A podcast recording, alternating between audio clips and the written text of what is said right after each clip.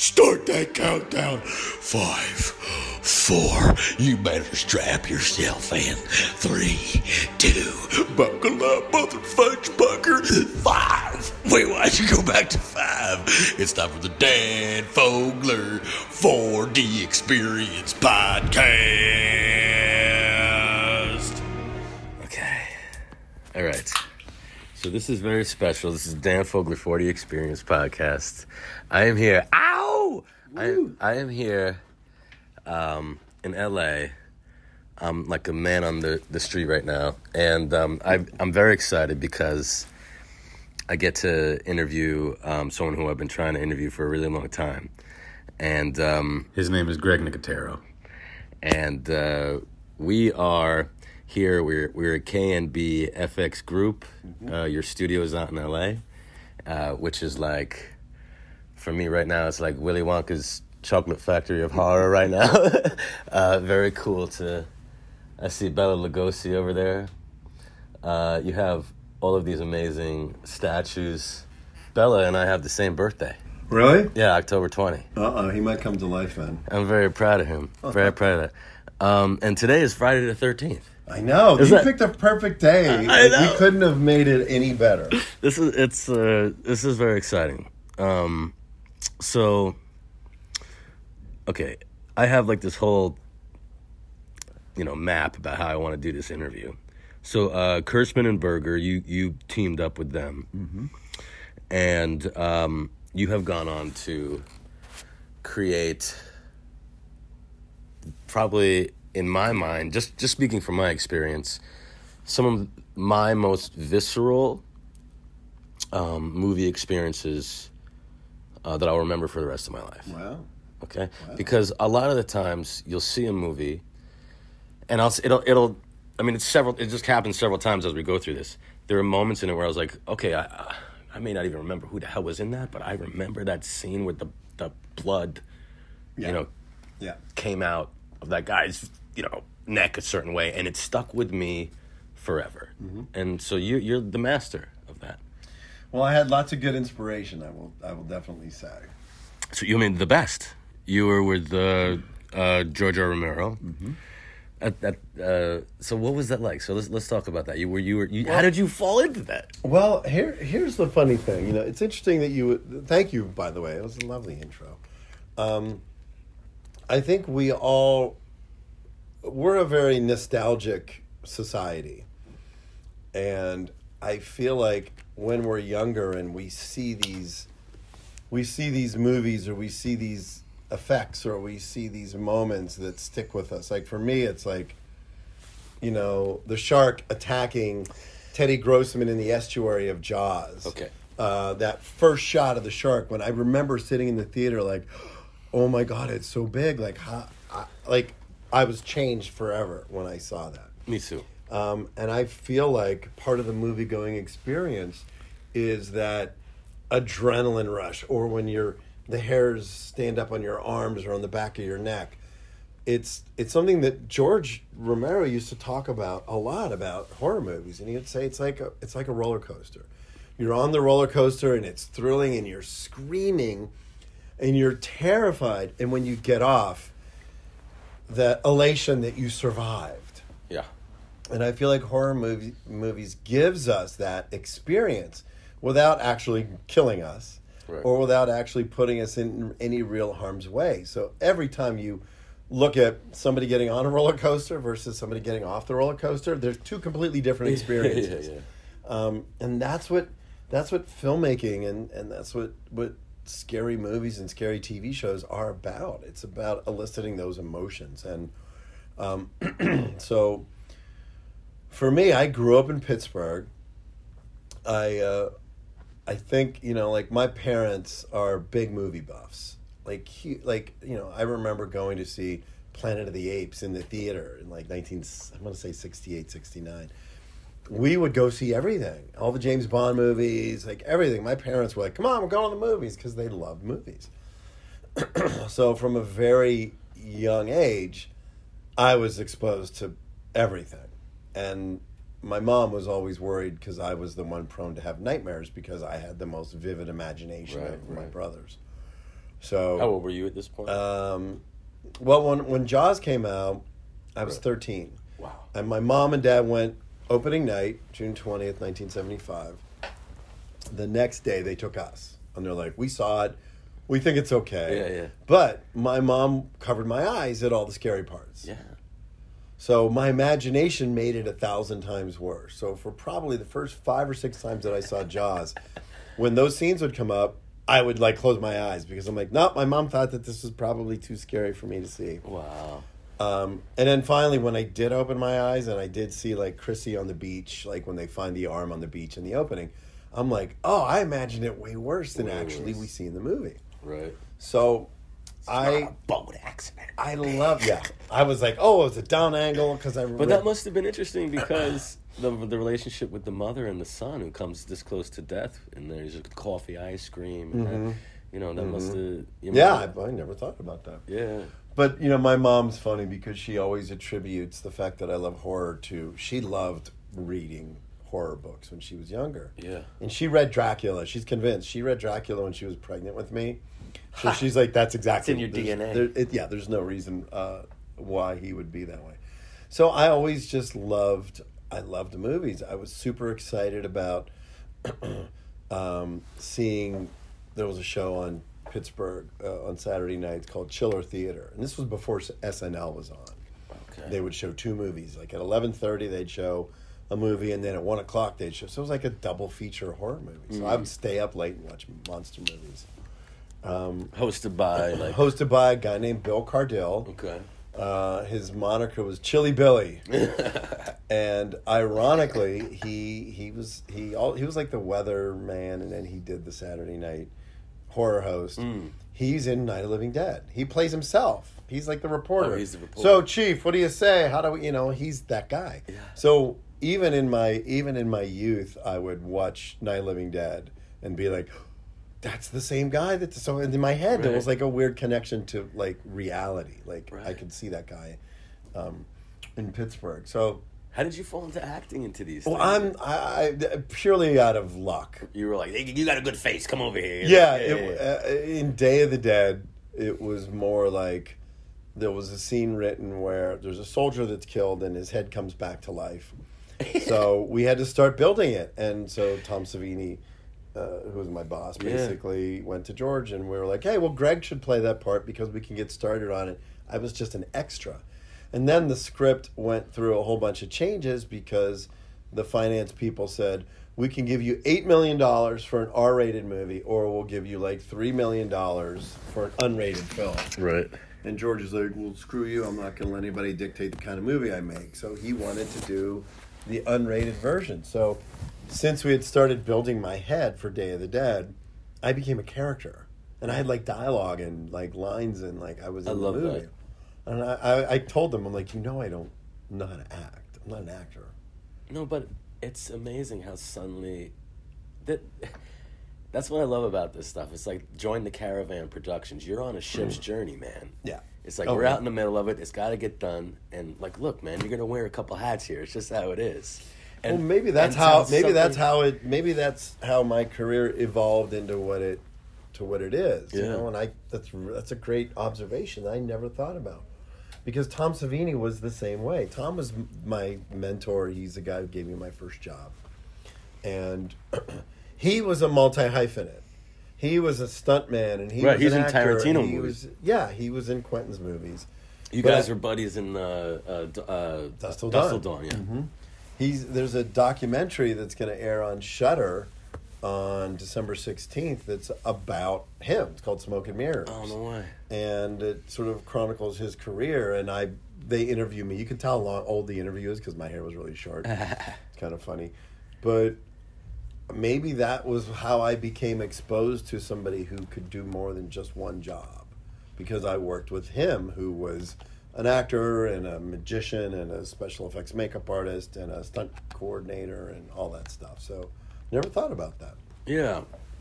So, I mean, when you talk about Jaws, like I can't go into the ocean without a sharp rock. Like, I, like that that movie, I think, is probably one of my favorite movies. I got to work with in, uh, for about a second with uh, Dreyfuss. Oh yeah. Like I, I, I, when I was a kid and I saw Jaws, and you're a young actor watching a movie, you're like, who, who would I be in this movie? I was like, okay, I'd probably be the Dreyfuss part if I was at the right age at the right time, you know. Um, so I really connected with that, and uh, and that movie, you know, getting to work with Dreyfuss. Um, we the movie is on hiatus, but that just being able to work with him uh, and hear, you know, just seeing him over the years telling me the shark is working, the shark is working. Famous, yeah, the famous story. Yeah, so that shark, which fascinated you, this was a mechanical disaster. As this, like, like, like Spielberg was gonna like kill himself over this shark, Yeah. which didn't work. You know, Dreyfuss. I don't know. You probably you, Oh, I, I'm in the documentary. You're in it? Yeah, I'm in it, so I know exactly what you're talking about. Okay, so the the story. So Dreyfuss has told the story like a million times, mm-hmm. where they're sitting on set and they have the loudspeakers, and all the whole like half the summer they're hearing the shark isn't working, the shark isn't working, and then finally one summer, one what, at the end of the summer they say he hears the shark is working, and that's Right. when they knew they had a hit. You know that that story. so when I was working with him on this uh, this movie um, that we're still working on, he. Uh, it was just so cool to pick his brain about that. And he, um, I had this funny thing with him because, you know, he's he, he's getting up there, Yeah. and um, he, uh, I think he had like a some something with his back or something, and uh, so I had this funny thing with him. Like well, I would see him on set. And I felt like you know he was like an uncle or something. Like I felt like I knew him, you know, because you you know. And um, so I would go up to him and I would say, "How you doing, man? Is the shark working? Is the shark working today?" And he would say, "Yeah, the shark, the shark is working today." Like I had this little. Very funny. Uh, you work with him on Poseidon, I right? uh, Poseidon, and actually, I cast him in Piranha. right. Okay, I Because didn't he see did it. a, he he did a Christopher Lloyd was in there, right? Christopher Lloyd Yeah. was in it. Um, Alex Aja, who's a, who's a, a really good friend of mine, fantastic uh, filmmaker. They wanted the opening is they wanted Richard Dreyfuss, and then they they couldn't work it out. And as it turns out, um, he's repre- was represented by uh, the same agent that Mickey Rourke was represented by, and I work with Mickey a ton. So I was having dinner with this guy, Yeah. David, and um, and I said, hey, you know, we really would love to try to get Dreyfuss in there. And he's like, well, what are the dates again? And I said, it's he's, well, let me see if I can make it work. So I called Alex Aja and I said, hey, I think we might be able to make the Dreyfuss thing work. Yeah. Um, so of course the gag in in the open he's in the opening scene. He's only in like for five minutes. We got he wore the same wardrobe that Hooper would have worn. So No way. basically he's playing Hooper Oh, wow. in Piranha. And in the opening, like the boat starts to spin and he gets sucked down and he gets killed by the piranha. That's But. I have a great photo of me on set with with Alex and Richard, and we're just standing there, and he's in the Hooper outfit, the blue knit cap and the jean jacket. And, Yeah. Um, you know, we shot that movie on Lake Havasu, and we would take the ferry out to location every day, and it'd take like a half hour or so to get out to where, the, you know, it was probably the closest that I ever came to shooting Jaws. Because when we did Piranha, it was the same kind of thing. You'd have the hero boat, and then you'd have the camera boat, and you'd have all the support boats. And they were all anchored around. They'd have to anchor all the boats down. Yeah. But we were in Lake Havasu. We weren't in the ocean. So we had, it was a different world. But I remember, like, a guy came over and went, Hey, Alex wants to talk to you. They would send a jet ski to pick me up on, on our makeup effects boat Yeah. and take me over to his boat. And I thought that's that was probably the closest that I ever came to working on Jaws, where Great. behind the scenes you don't see the eight other boats that are there with you know the grip equipment and the camera equipment and the makeup guys and the and the guys operating the shark in in the the case of Jaws. So the uh, so that movie had the the exact same impact uh, as it did on you on me, but it, I was probably the guy who would be like, "I'm the shark," you know, I want to be the shark. Yeah, yeah, yeah. Um, but what I found interesting, and, and that the shark is still working or not working story, I think is interesting because none of that came out when the movie came out.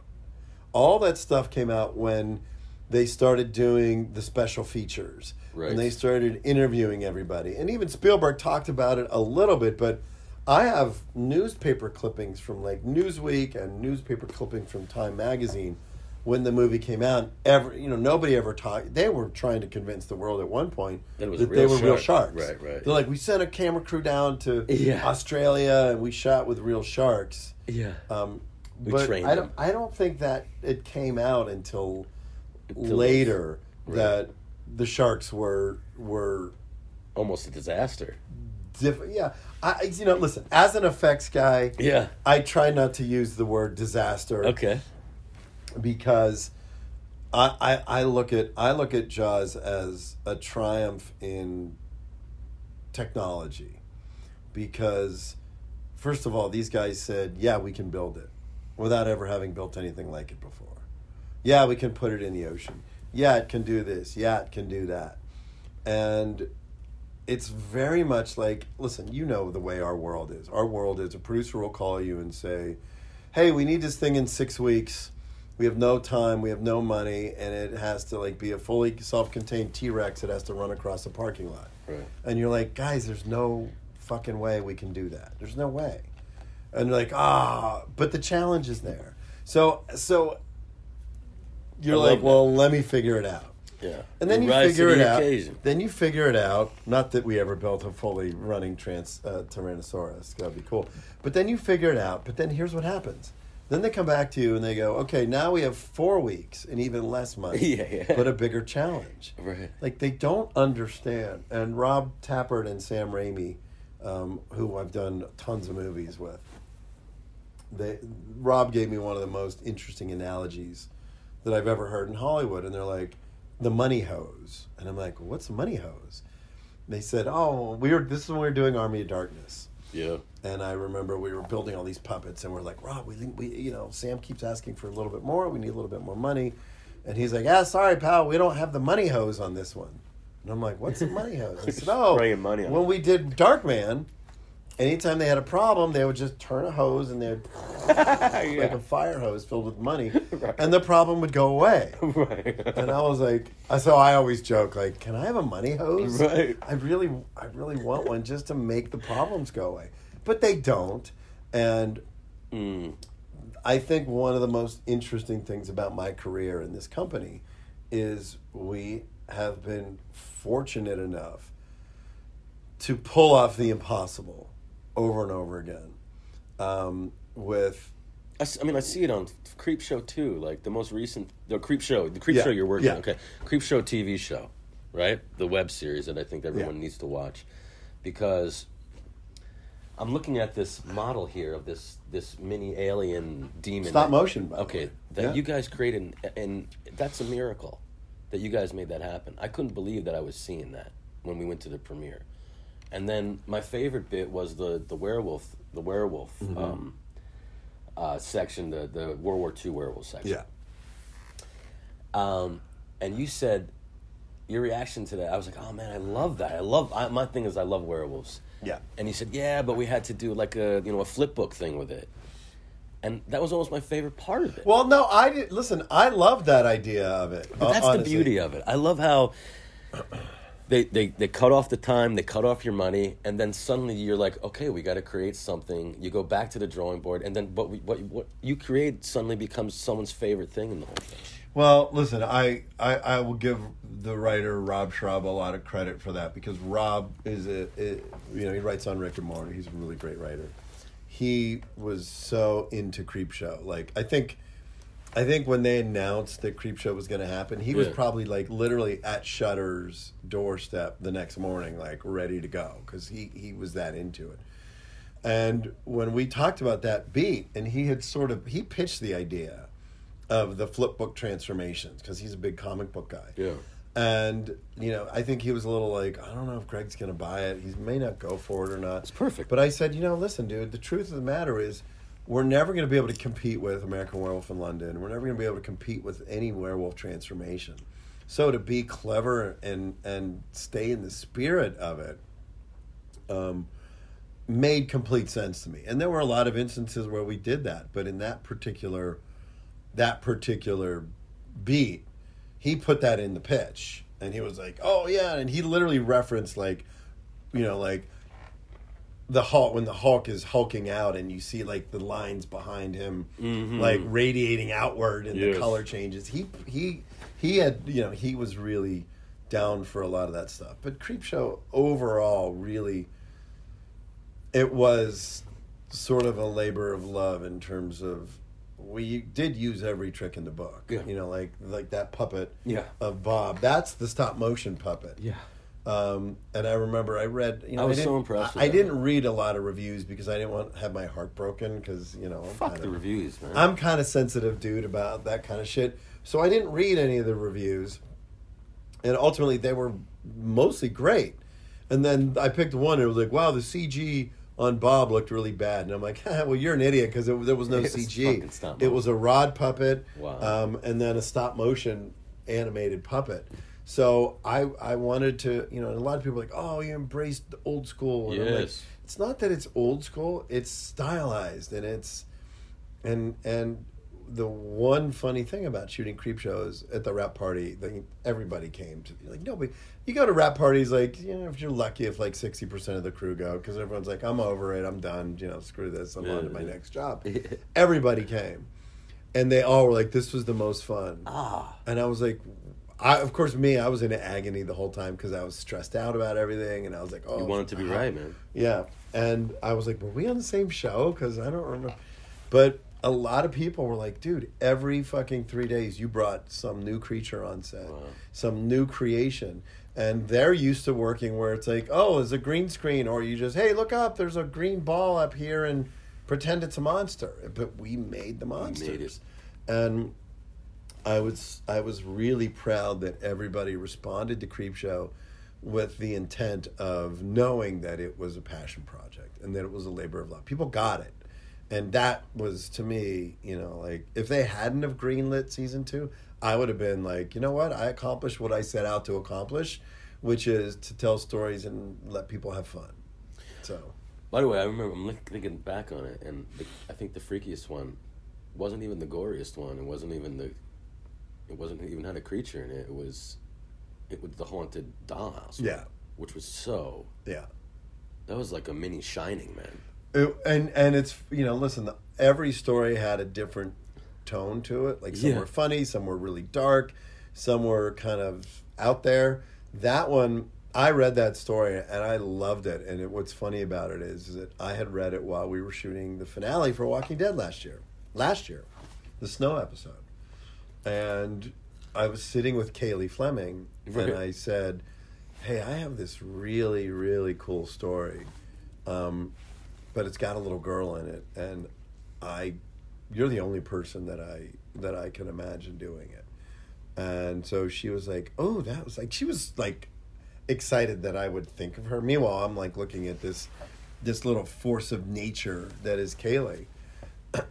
and then when we started pre-production, like I, 'cause I always kind of joke and say, "Oh, well, she was the first actor we cast in Creepshow." And then hmm. production's like, "Well, she's not local. Why do we have to fly her in? Can't we just get anybody?" I'm like, "No, we can't just get anybody." And then when the director came on, he's like, "Well, do I have a say in who's we're casting?" I'm like, "Nope, she's already cast." and she's just so magnificent. And it's funny because Oh, she's she's still a little kid. Yeah. So like the stuff that's scary to her versus the stuff that's scary to us. I sent her like when we were done cutting the episode, I sent it to her immediately because I wanted her to see it. Yeah.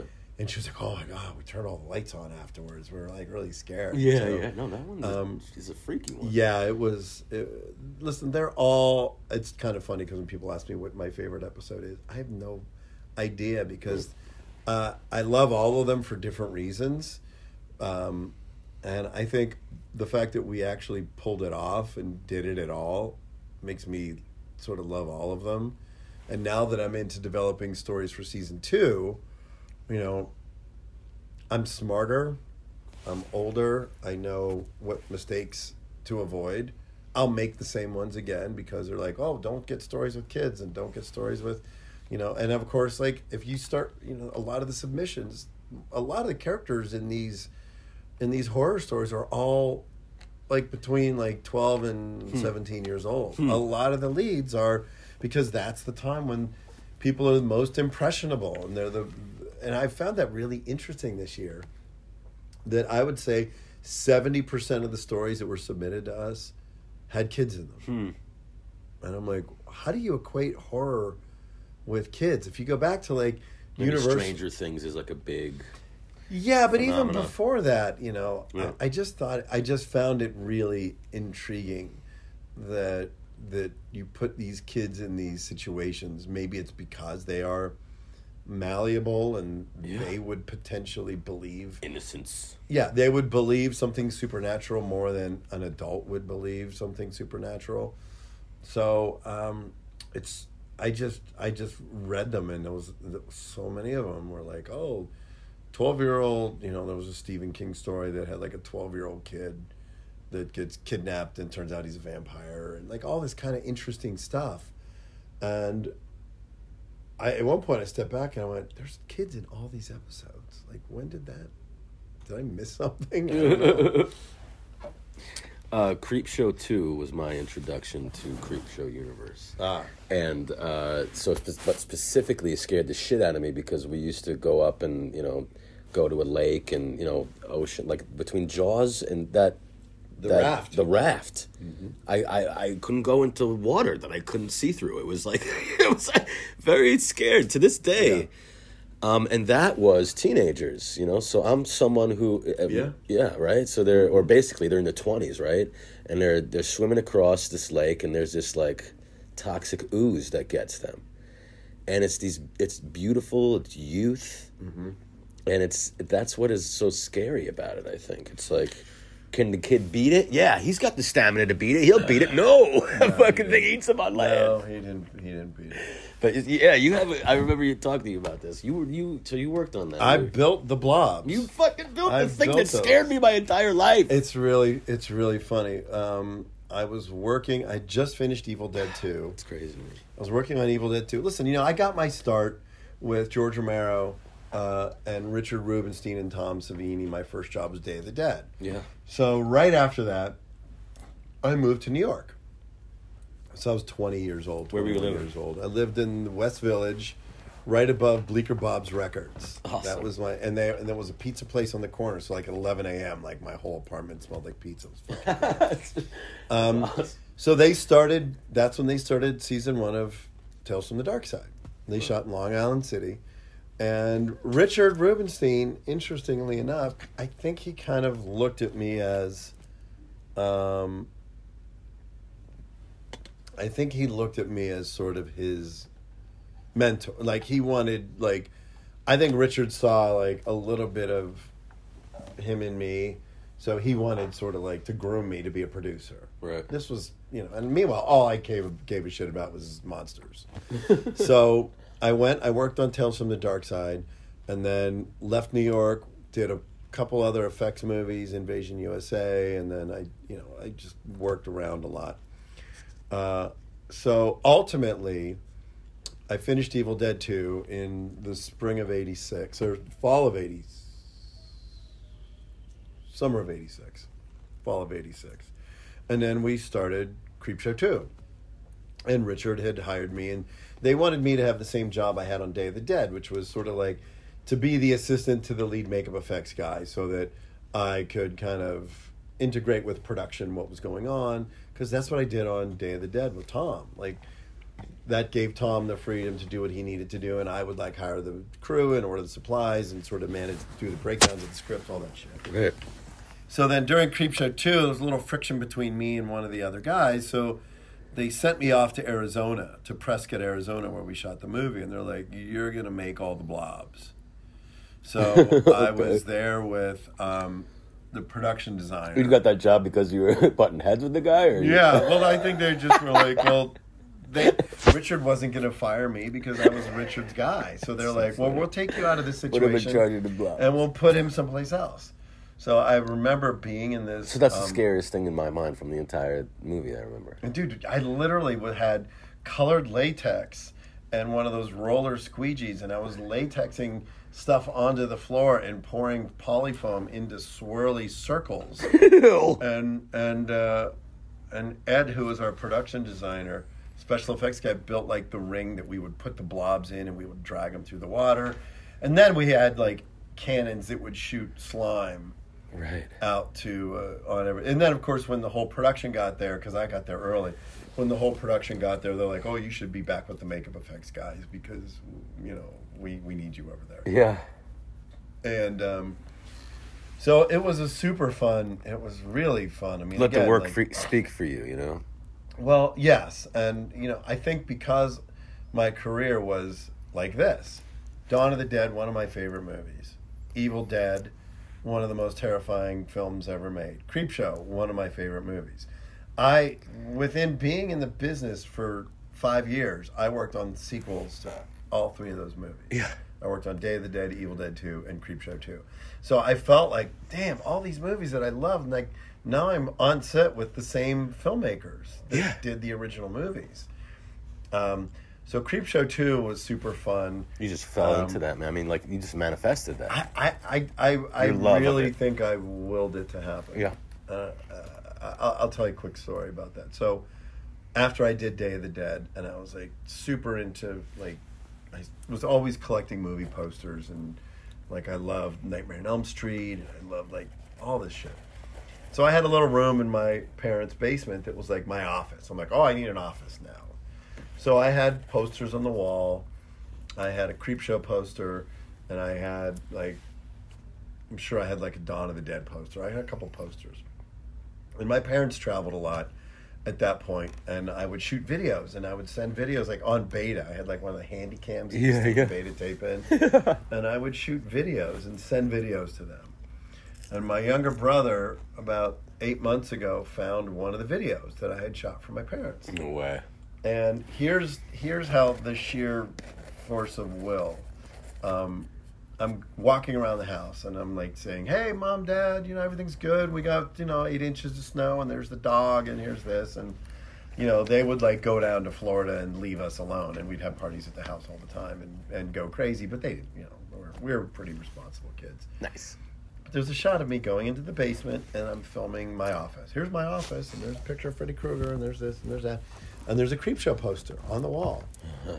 And I'm like, hey, look, and there's my new poster. And I tilt to the bottom of the poster and I say, one day, mom, you're going to see my name on one of those posters. Oh, I have the video on my phone. And it's crazy because not only is it is it just that sort of age old story of like the kid who wants to go to Hollywood and make it because he loves it, but that I was that I said, "Hey, one day you'll see my name on this poster." Yeah. It was a Creepshow poster. So when we started doing the promotion for Shudder, and we did the first poster for Creepshow, and my name was on it, I was like, I predicted this. Like, how the fuck did that happen? You have the tape. To I feel like I'm. I have. a loop sh- I fucking. I, I feel like I should put it on Instagram and like show the world that like Yeah. That uh, it was something that I was so passionate about and I loved so much that out of sheer force of will it happened. And I don't know how the fuck it happened, but it did. So The um, universe conspired. so then I worked on Creepshow 2 and that was a, that was super fun and you know I ended up dating one of the actresses on the show, Pam. Um, Jeremy, oh God, I said Pam. Jeremy Green. That was her sister Pam. Oops, twins. Um, and uh, and that changed my life in a different way because Jeremy lived in New York and She's hot, man. Yeah. Her- yeah. She's still hot.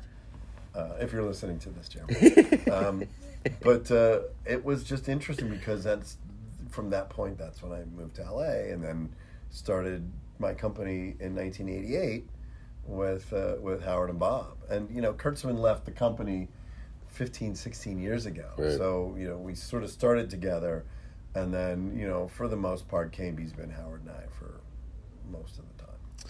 Um, and today is Friday the thirteenth, which is so like you know synchronous. Very appropriate. Um, has it always uh, Friday the thirteenth has always been lucky for me? Hmm. Has it? What about you? Um, I don't know if I ever noticed whether it was unlucky or lucky for me. I don't remember anything bad ever happening. I didn't get killed or have chased by some hockey mask dude. Yeah. Um, yeah, I don't know. I mean, I don't know. I think thirteen is special because it's uh, it's means metamorphosis because it on the you know on the clock it's it's one, but it's also thirteen. You know, it's Right. like so. It's it's uh, thirteen is special for people who create constantly. That's interesting because I always I always remember like when I was younger, like how come there's no 13th floor on hotels? Right. I was like, oh, people thought it was Bad luck. Bad luck. So, Templars. I, I feel like 13 gets a bad rap. it does. So now you're look, let's turn it around. Yeah. Um, do you want to know what your name means? I'll do this for all my special guests. Sure. I know what Gregory and I know what Nicotero means. Gregory. Gregory, Gregory means watchful and alert. Hmm. Okay? Nicotero means victorious warrior. Oh, really? Where'd you find that? I fucking found it, man. Wow. Nicotero means victorious. Uh, uh, Nic- uh, Nico means victorious. Taro means warrior. I. Yeah. had no idea. Every, it's every, no one knows what their fucking name was, and they Uh-uh. find out. It's like it's the coolest name That ever. is cool. Yeah, dude. At least it's not like limp dick loser. no, That'd it's be, like, fucking the worst. watchful, victorious warrior. Huh. I love it. Well, you know me because you've seen me. You could. You I mean, could I vouch for contribute that. To it. Yeah. Um, Pretty great. Wow. okay. Uh, Beehive Cafe in Pittsburgh. You ever go there? Do you remember that? No.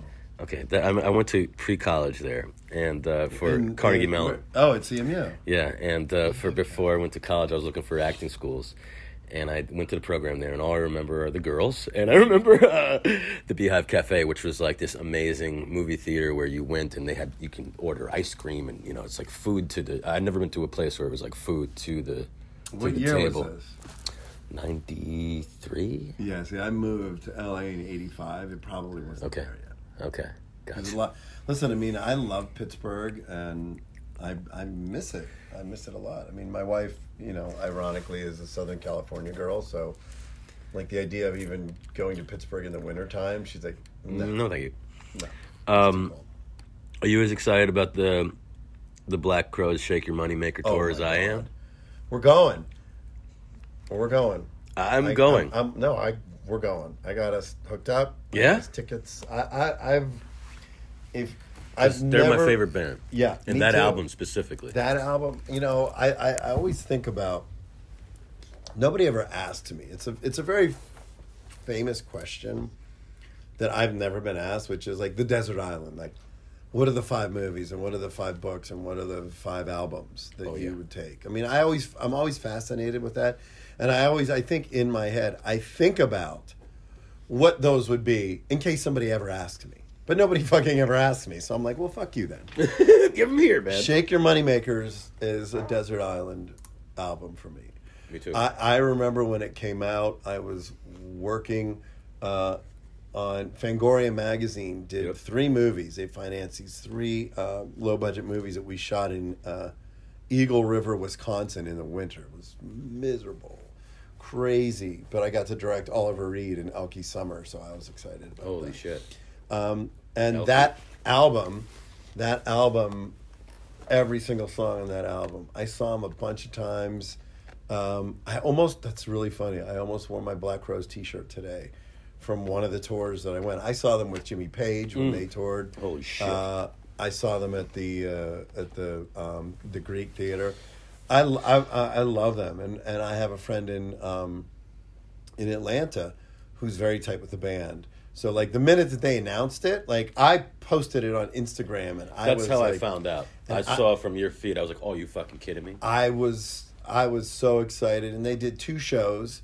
They did two shows already. They did one at the Troubadour, and they did one in New York. And it was while we were filming the finale for Walking Dead. Otherwise, I would have been like, I'm on a plane. I'm gonna go see them because I, I just love the band. I love their music, and um, the fact that even my cheesy little Rocking Dead band played a Black Crow song when we played Oh, made yeah. me super excited. So uh, I already know the tour dates of when they're playing and where they're playing, and they'll be in Atlanta next summer, like July. I have to see them. We're going. We're going. Um, hope to. See, I hope to see them before then.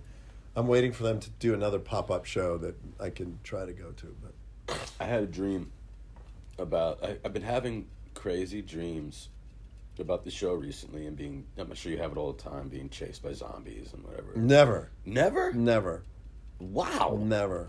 I just started having them. I don't know why. maybe because I missed the show, but uh, We just finished. I know. What are talking about? It's only been two weeks. I know. But um, so I was, you know, you imagine like, oh, how are you gonna, how am I gonna go out? And I, and in my dream, this is how I went out. You, uh, you, if you put it out in the world, then it might. I would love to dream to go out like this. Oh, okay, good.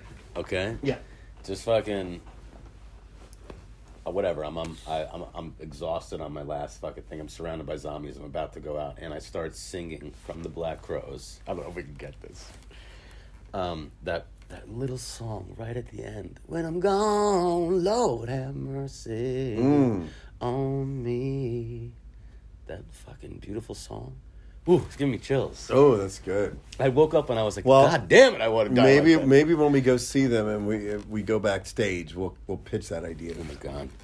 I would. I mean, That's crazy. um, so so you have a band. You already mentioned that. Mm-hmm. Do you love it? Do you? I do. Well, listen, I'll tell you something funny about about that. I'm a little regretful, to be honest, Why?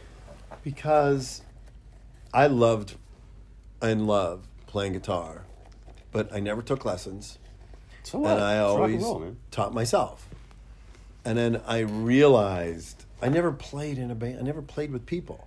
I would like put the record on, and I would play like Lynyrd Skynyrd or Led Zeppelin or Stevie Ray Vaughan or whatever. I would play along with the record, but I was always doing it by myself. Right. So when this idea of Gino and I, Gino Crognale, who's been like one of my best friends for a billion years, um, we always had this sort of bucket list thing. We're gonna play at the wrap party one year. We're gonna just let's just just get a couple of us together. So during like season four, season five of Walking Dead, I'd start putting lists together of songs. And Gino plays drums, and he actually played with a couple of his buddies from Philly. So they would play like once a year. They'd just play a gig at a bar for 300 people. And he was like, oh, it's so much fun. We really should do it. So two years ago, at the end of season nine, Gino started talking to a lot of the people on the crew. And turns out, like, Garrett Zenner, who's one of our main zombies, plays bass. And uh, Nikki Harris, who's our contact lens tech, she's a singer. And so we ended up putting a band together that com- was comprised of every single member except one is part of the crew. And we picked a bunch of songs and we went down into the, the basement. So, of course, I went to like, took all my per diem and went to Guitar Center and bought like a PA and the whole setup. So, we set it up in the basement of my house in Georgia. And we said, okay, everybody, here's 15 songs, learn the songs, and then we're all going to get together and we're going to play. And we got together and we played, and it was so weird Why? because I had never played with other people before. And I, of course, I recorded it all on my phone, so I have snippets of video of like us. I think the first song we played was Sweet Home Alabama. And I listened to it and I went, wow, like it's it's crazy to me that as something that happened is just kind of a fluke, we have fantastic chemistry together. That's great. And we sound amazing together. That's amazing. So here's the funny thing. So we played twice. We practiced twice. Then we played the wrap party, and it was really funny. This was a season nine wrap party. So Angela Kang's up there, and she's giving her speech, thanking the crew, and they played the gag reel. Yeah. And we're coming up, and Norman introduced us. We're coming up next.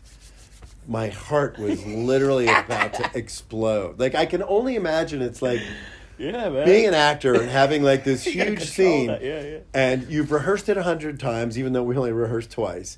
But it's all different when they say roll cameras, and it's that moment of you don't know what liquid's going to come out of what hole of your body because it's fucking terrifying. yeah, yeah.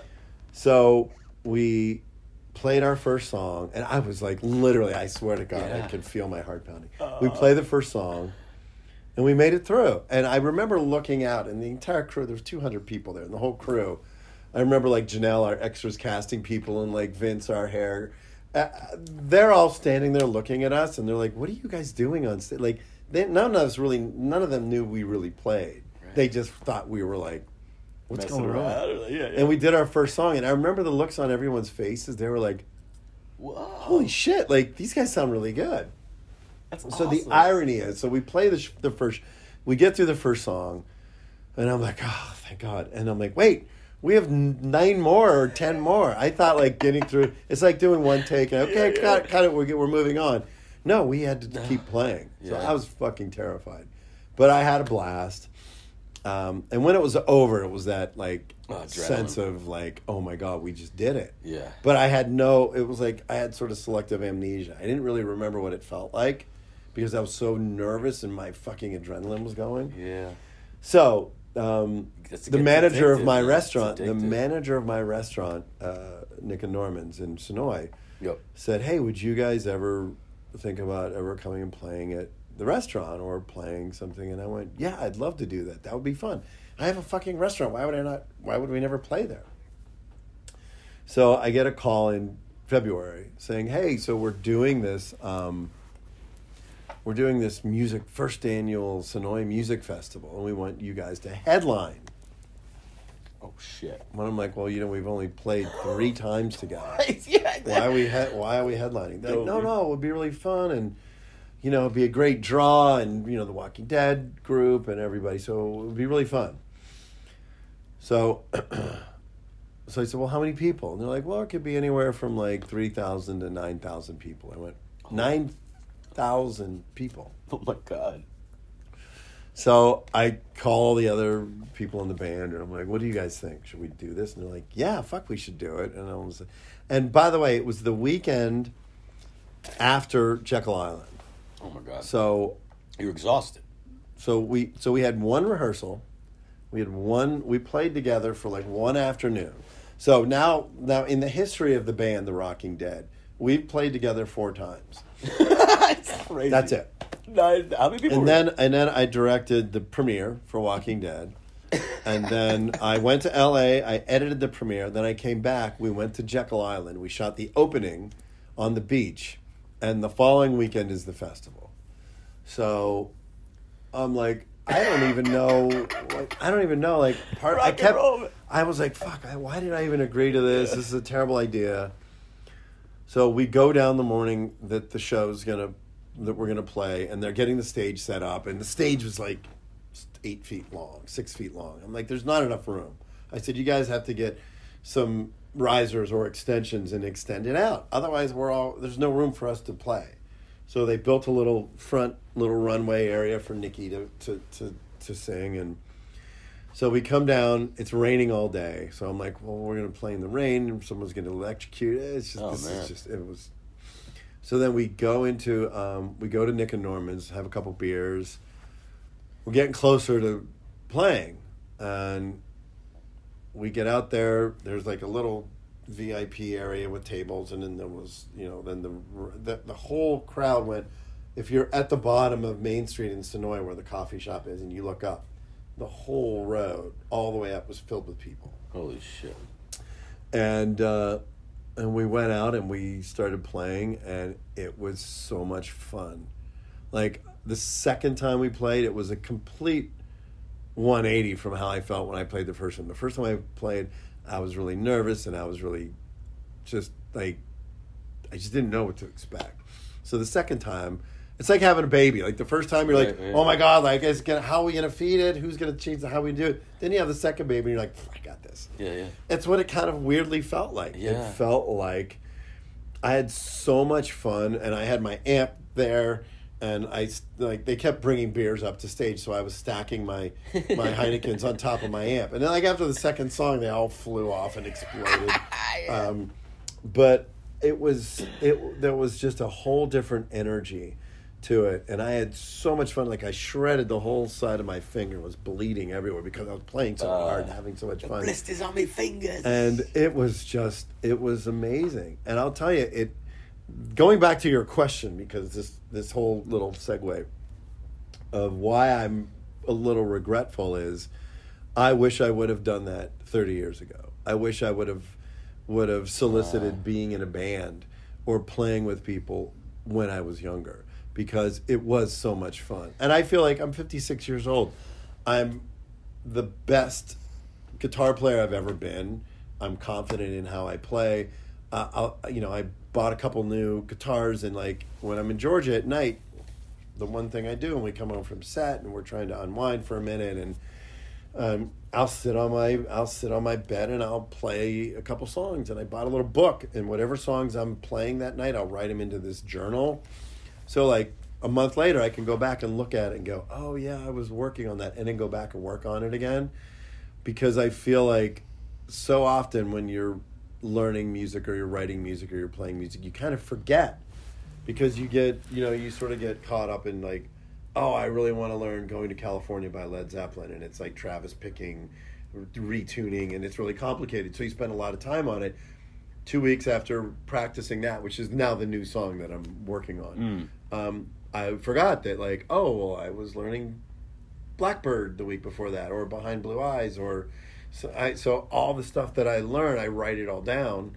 Hotel California, like, I, I've been just um, sort of trying to keep my playing open. But I, but I, I I'm, I'm regretful that I didn't do that much earlier in my life.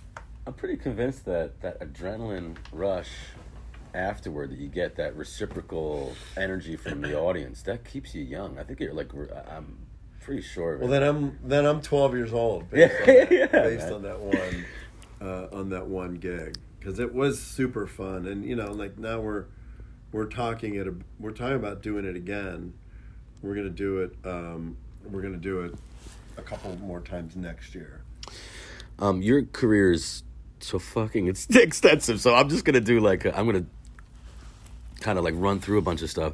So It'd be like a speed dating version. yeah, basically. not on, okay, so you're not only the the VFX master of The Walking Dead for ten seasons, Makeup effects. makeup effects Yeah. for ten seasons, soon to be eleven. Congratulations. Thank you. Um, you as well. th- well, hey, I've only been here a little bit. Uh, I, I love working with you. Okay, when you direct because I get to see the you know the genius at work, obviously, and the, th- those moments where you're just like, okay, we don't have enough time for this, and then you come up with a fucking miracle, and because that I know that you know. I know that I'm, when I'm working with you, we're like like the beach scene, like like you create the most iconic moments on the show that I, I, I think when you're directing. You. Um, okay, talk about Jaws. When I think about your career, uh, so how were you involved in Predator? Because that's basically Jaws on land, as far as I'm concerned. Well, you know, it's funny. When I moved to Los Angeles, I, the first company that I worked for in LA was Stan Winston. Stan Winston, who did, you know, Jurassic Park, and you know, he, uh, you know, his his, his company was one of the biggest. It was Rick Baker, Rob Bottin, Tom Savini, and Stan Winston. Crazy. So when I moved to Los Angeles in '85, the first job that I got hired on was a movie called Invaders from Mars, and I was sort of a puppeteer for like two weeks, and then they're like, "Oh, we need some help up in the shop." So you know they're building, we're building alien stuff for aliens. Most of Stan and his crew had gone to had gone to England to start shooting, and I worked in his shop for a couple weeks. So. Um, when they shot the original Predator, they had come back to LA and did some reshoots with uh, with the director with John McTiernan, and we shot in like a warehouse down by LAX. And I got hired to like help suit up Kevin Peter Hall and puppeteer and and like make uh, like Bill Duke's exploding head. I worked on that and like when the predator rips the spinal cord out. Yeah. Like I built all that and like I remember going to going to Ralph's and buying tripe, which is stomach oh, lining, man. and putting the tripe inside the exploding head so that we could blow the head up. So, lo and behold, so I worked a couple weeks on the original Predator for additional shooting, and then when Predators came up, which was Robert Rodriguez's sequel, Right. Um, because I have a, a great relationship with Robert and have done all of his 20 something movies, um, we got to recreate not only the original Predator, but create three new Predators. And, you know, it's always interesting when you reboot a franchise because you look at the actors and the actors have clearly aged. So they don't look quite like the guy you remember.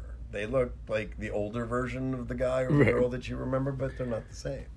So when we did Predators, we were able to recreate what the original Predator looked like exactly because it was a guy in a suit and the mandibles and the and that was really to me something that was super exciting because we got to revisit that character and i had a bunch of photos from set when we had i had worked on the original predator of the head and the mask i think i had a casting of one of the masks and stuff so that world I got to end up sort of being a part of that world and that franchise, which which was really dream. was was super fun because I I loved it. Um, so I'm just, I'm gonna I'm gonna run through the because there's so many movies, but I'm gonna run through the ones that really touched me growing up.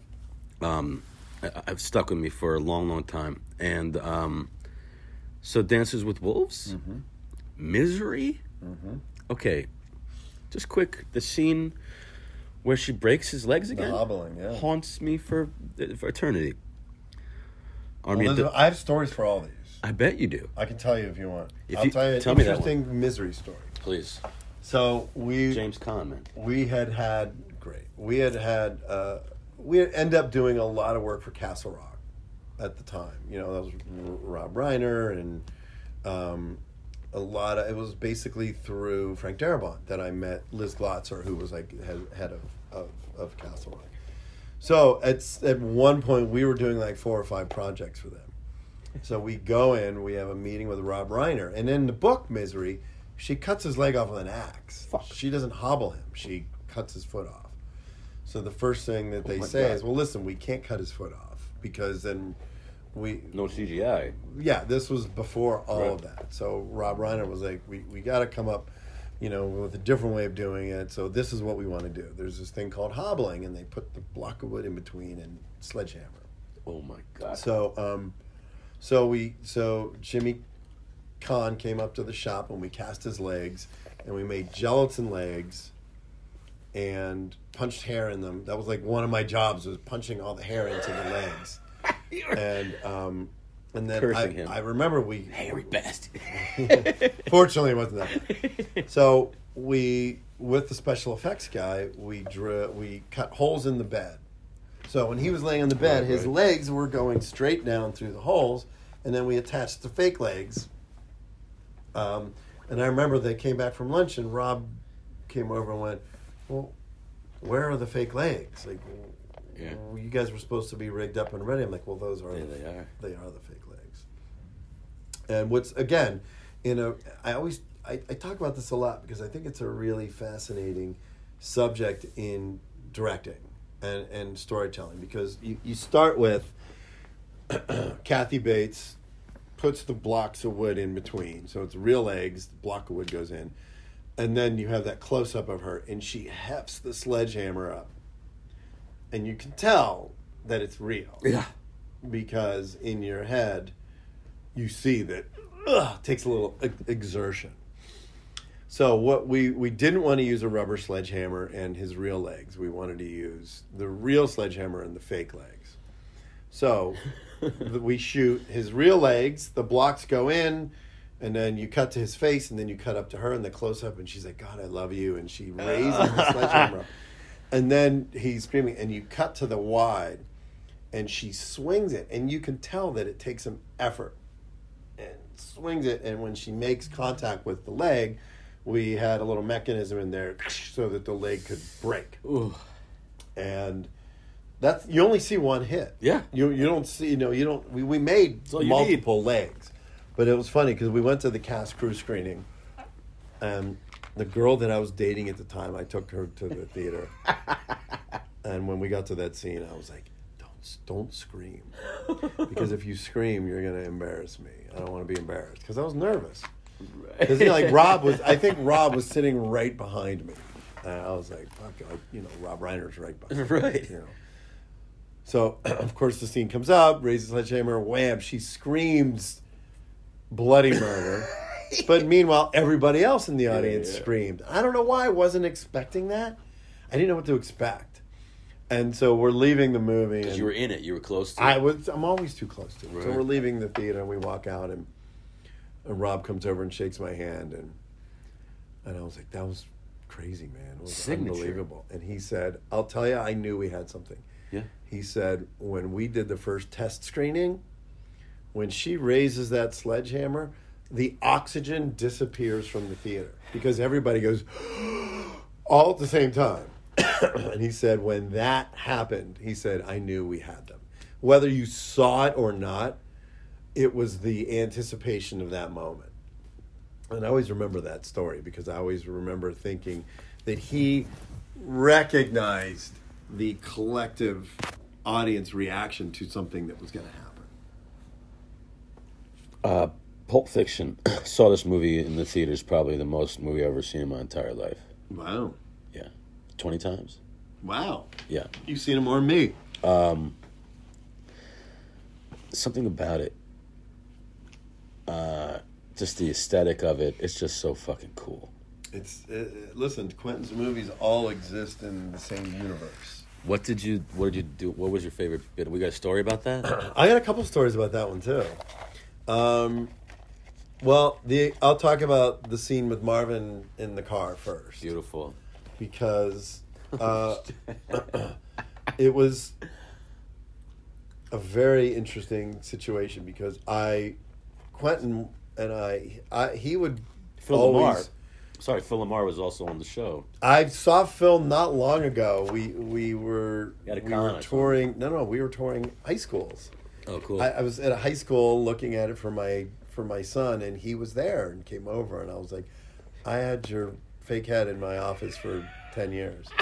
Um, Samurai Jack. it's interesting because in the original draft of the script of Pulp Fiction, when they turn and shoot him, they hit the bump and they shoot him, they don't kill him. They shoot him in the chest first, and he's still alive. And Crazy. and John and Sam are arguing, and he's like, "Well, I gotta put him out of his misery." And he's like, "Wait, you want to shoot him again? Oh like, oh my god. what are you talking?" So they get into an argument while they're while he's in the burlap. back, and they're like, "Dude, this is some fucked up shit. I'm really sorry." And if I remember correctly, he put his hand over his eyes and and killed him. Wow. So, Wow. in my recollection of it, and this is probably because you know, like with Quentin's movies, too we're- dark. We're not on set every single day. Right. We show up, we do our thing, um, except for like Inglourious Basterds when I was in Berlin for the whole shoot. But I we showed up and Quentin, I'm like, okay, well we got the head here for this, and he goes, oh yeah, yeah, I'm not going to do that anymore.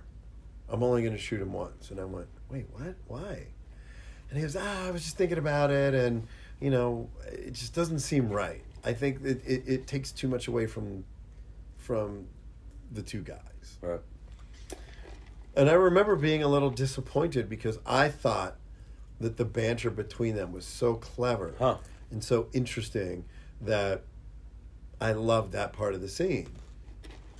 Because now it's like they hit the bump, you cut to Head the explodes, outside, yeah. and the head explodes, and it covers the back window with with gore. Yeah. Um, but I remember sort of Missing. initially feeling that the way he had written it, I really, really loved. I mean, it works great both ways, Iconic. but um, but I remember that and thinking about it, and you know, and then when we did the- prosthetic in Uma's chest, Yeah. uh, it was me and a guy named Wayne Toth that went and applied that, and we had a we had a fake chest for the stabbing. We had all the stuff ready, you know, and then when we when we got there, I, we brought the fake chest in and we put the little lipstick with the X on it on the chest, and Quentin comes and he's like, "I don't need that." I'm like, "Really?" He's like, "No, no, no. I don't think I would ever show. I would never show the needle going in." I, I don't need that piece of it because it's the anticipation on everybody else's faces as to what I need. So when you Thrust see the down. wide of him thrusting down and then you cut to her face and then she gets up and she's moving around, she looks And down it's and, stuck in and there, it's yeah. stuck in her chest. Um, and I really I really loved that uh, that he knew even though as the story, you know, Quentin's the kind of filmmaker it's everything's very organic and it grows and it evolves and i've learned a ton from him especially when once i started directing i really understood uh, him a lot more because traditionally when you do movies, you have pre-production and then you start you prep everything and then you start shooting and you shoot it and you know.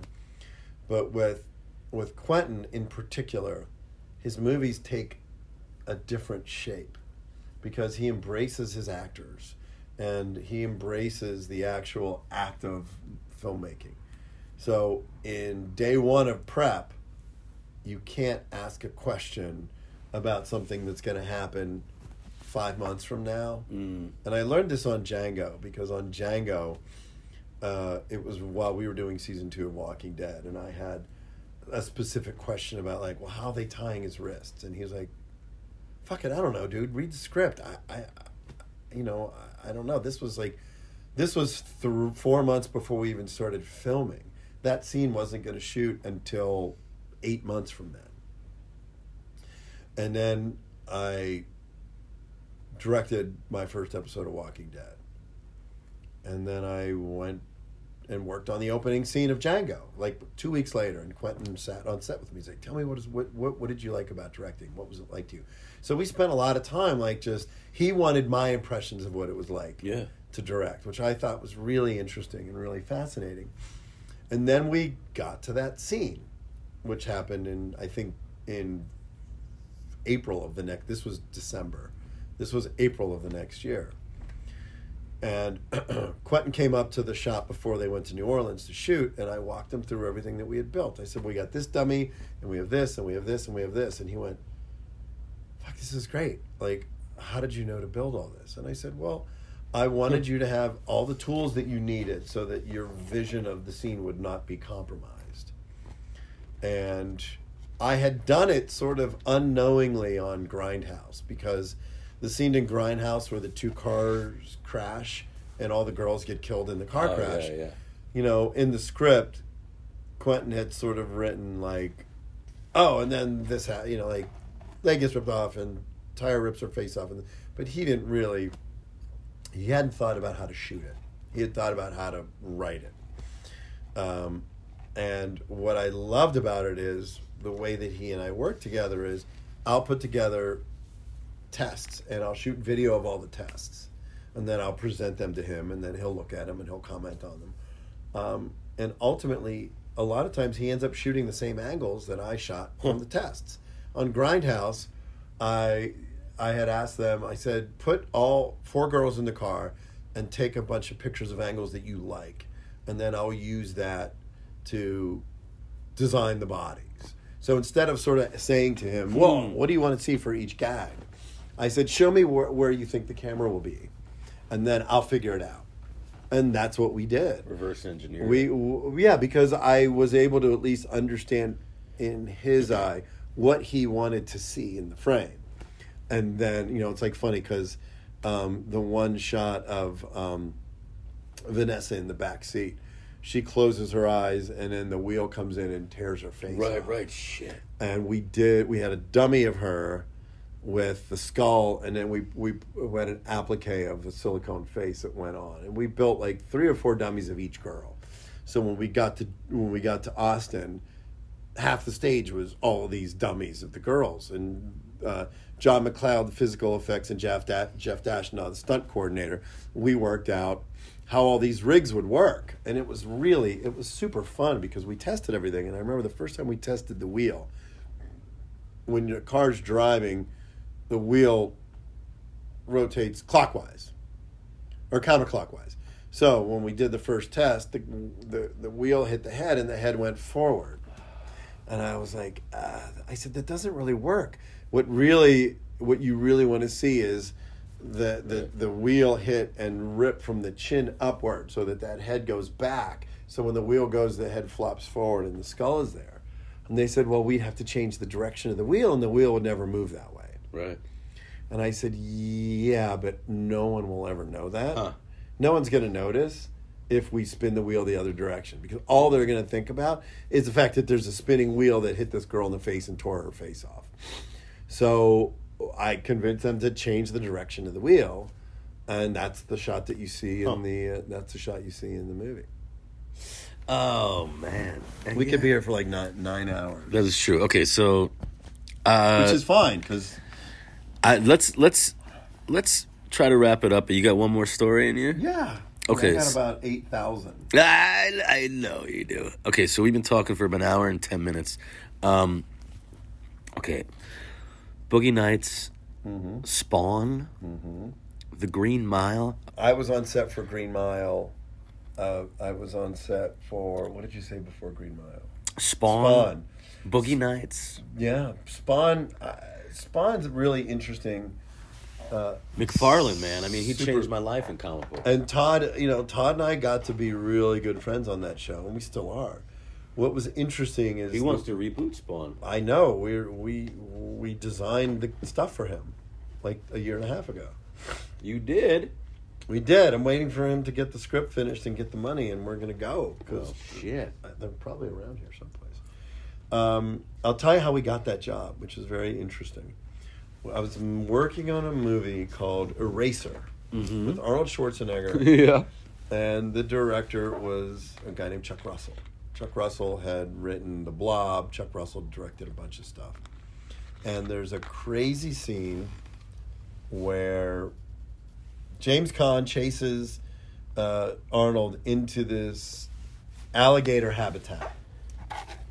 And in order to survive, Arnold shoots the glass out, and the water pours out, and the alligators kill all the bad guys. So Right. Dennis Dennis Parrish, who's the prop master, we work with Dennis a lot. His daughter Hope is a huge prop master as well. Um, so we ended up building animatronic, eight foot and twelve foot alligators Alligators.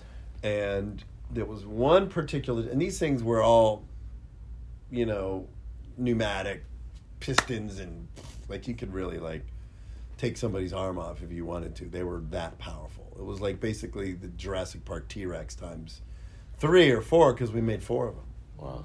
so we built self-contained ones, which I'm super proud of this movie. Nobody, the scene's over so fast. We had to put alligators in the tank that you could flip a switch and they would start to swim around the tank. So when they blew the windows, the alligators would come out. Yeah. So we built self-contained alligators, and then once they were out, we had these, and they probably weighed twelve hundred pounds each. These big, giant mechanical alligators.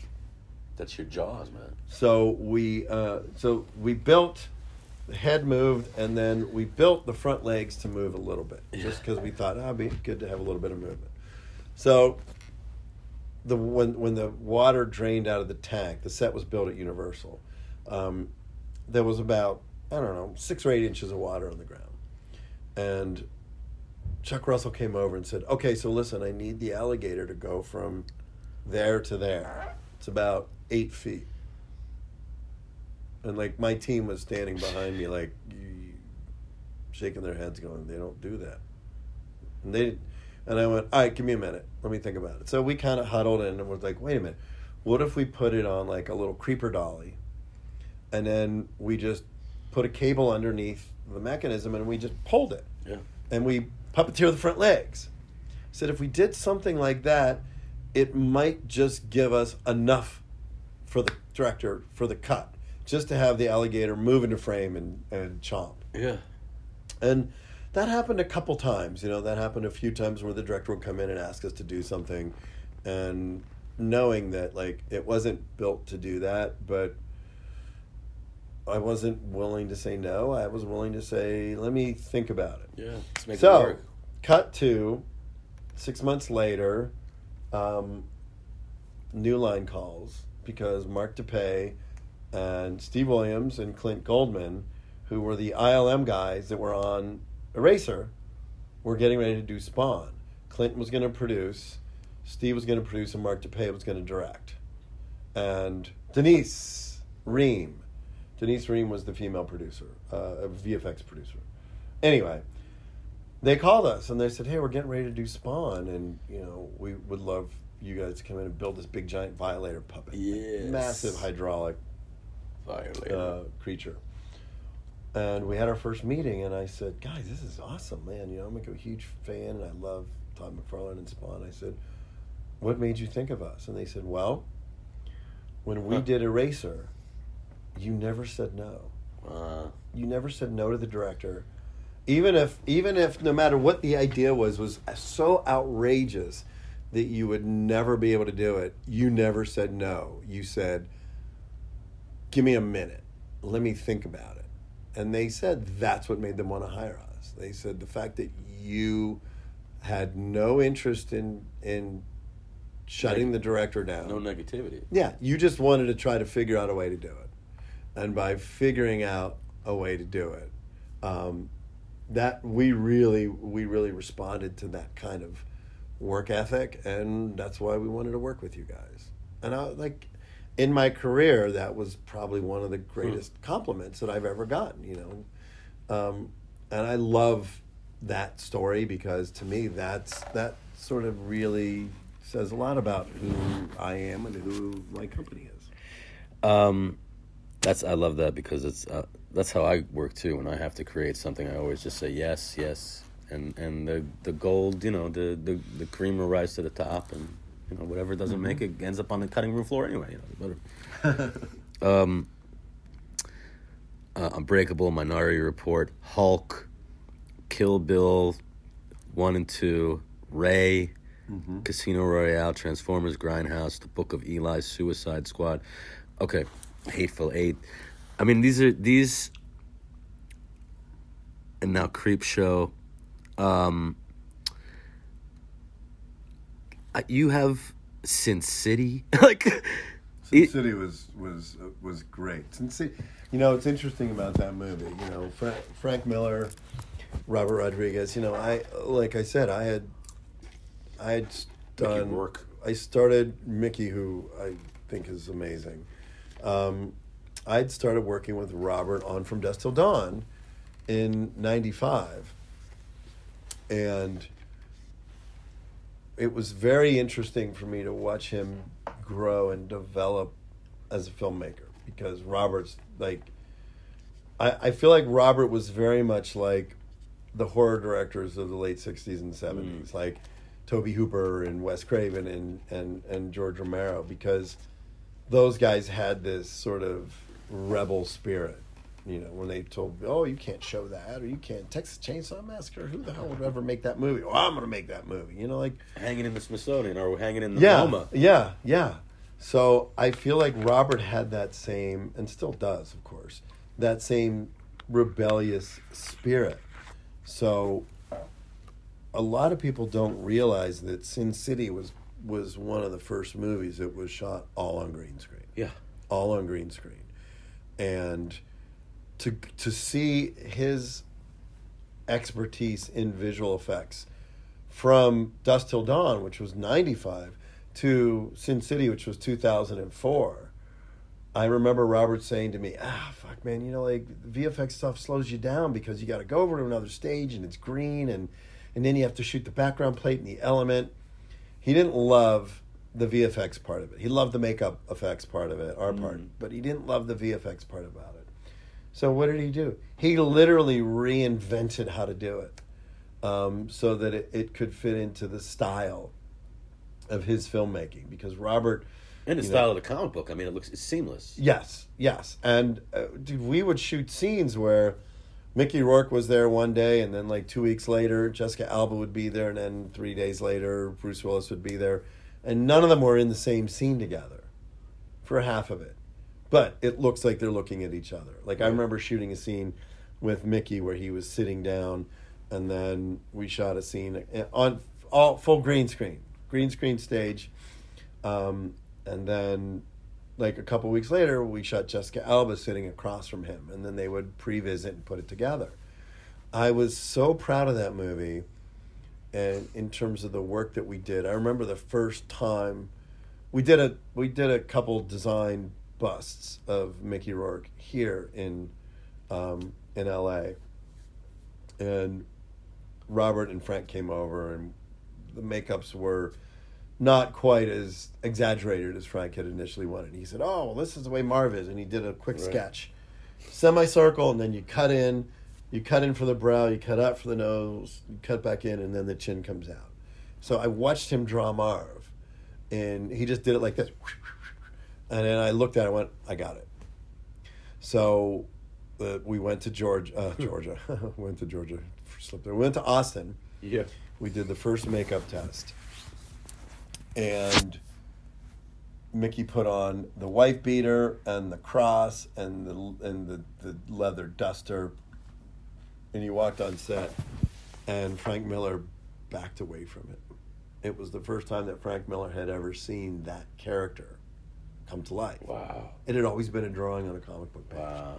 And I'll never forget standing there and watching Mick approach him and see Frank visibly recoil. Because in Frank's head, he knew who Marv was and what Marv was capable Yeah, of doing. He had never seen Marv in front of him before. Monster. Yeah.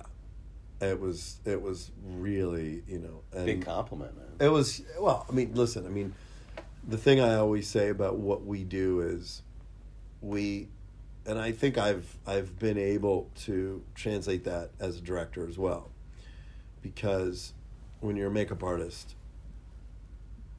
you're the first person the actor sees in the morning. You go in the makeup trailer, they sit down, and then you transform them. Whether you're turning them into Marv, whether you're turning them into Adolf Hitler and Inglourious Basterds, whatever character you're turning them into, your job is to you transform them, and then they go on set and they become that person. And then afterwards, they come to the trailer, Yeah. and you clean them up, and then they go home. So like with Mickey, like nobody ever saw him out of makeup. They only saw him as Marv. And I felt like after that experience, and then when we started doing Walking Dead, our trailer was right across from the straight makeup trailer. And I remember like Jon Bernthal and Sarah Callies, they'd come walking out of their trailer at the same time that zombies would coming walk come walking out of our trailer. Yeah. And Sarah told me she had nightmares uh, because of what we were creating for the show. And so when my opportunity came up in season two to direct, the actors already trusted me because Right. they saw how dedicated I was to the show. They saw my level of commitment, my level of of contribution. So when it came time, and I think Seth Gilliam said to me, one of the first episodes that, that I had directed with him, when we were done, he came over and he went, You know, I didn't know how I was going to feel about you as a director because I know you were a makeup guy. And I said, Okay. He said, Dude, you're you were great. It was a blast. It was fun. Like you get it. And I and I said, Well, Seth, you know, I spent 20 years of my career cultivating relationships with actors to the point where they can trust me enough to transform them into these characters. So, as a director, I feel like the first thing out of the gate I have with my actors is trust. If the actors don't trust you, you're you're dead in the water. So, I feel like my background as a makeup artist really helped transition into my relationship with all of my all of my actors, you included. Um, because there's times when I'm going to ask you guys to do stuff that feels weird, and sometimes they'll be like, I, you know, it doesn't feel right, but yeah, I'll try it. They they say I'll try it. They're not trying. They're trying it because of my relationship with them Yeah. and I feel very uh, fortunate. And that was one of the things that I talked to Quentin about when he had said, "What was it like directing?" And I sort of relayed that that experience to him, uh, and uh, it it was interesting. So, with with Sin City, Sin City was one of those projects where my relationship with Mickey and Nick Stahl and Benicio del Toro, all those guys, like they saw what we did. I always told, I always told Benicio that I when we, we gave him nose appliance Yeah, and a yeah. chin appliance, Yeah. uh, and I kept saying, "Dude, you look like Jimmy Page now." Like I said, "You look like a fucking rock star," because we gave him a long, longer nose and we gave him a chin, and uh, Right. you know, it was super fun. It was that that project really. Gino Crognale and I, there's another guy named Chris Nelson that worked on it. Garrett worked on it. Um, we had it. It was really fun. I think after the fifth month of shooting on all green screen stages, like your eyes, you walk out, Right. Like everything was red because Yeah. of the complementary color. I was like, "What's happening here?" So, the cop, man. I, I, I love that movie. Yeah, me too. Um, Creepshow season two. Yeah. That's amazing. Congrats. Um, thank you for doing this, man. I mean, thanks for having I, me. I'm so happy that I got to know you and I got to work with you and. Now you know me even better. Uh, well, yeah, but like just to see all of the, there's so many moments that you were involved in in my movie watching history that are viscerally ingrained in my like just memory forever. Yeah. Uh, so thank you for Well, that. Thank Um, you. And uh, oh, would you would you consider helping me? I'm I'm I'm directing a movie soon Sure. uh, called. Uh, you haven't heard what it is it yet. doesn't matter. Awesome. I think you dig it. It's like a it's like a dystopian, post-apocalyptic. A lot of real MMA guys involved. Oh wow. Yeah, I'll send it to you. Okay. Brooklyn Gladiator. You're the man. Thank you for having me out Yeah, here. man. You gonna show me around a little? bit? I'm you gonna got show you around. Yeah. Love it. Okay.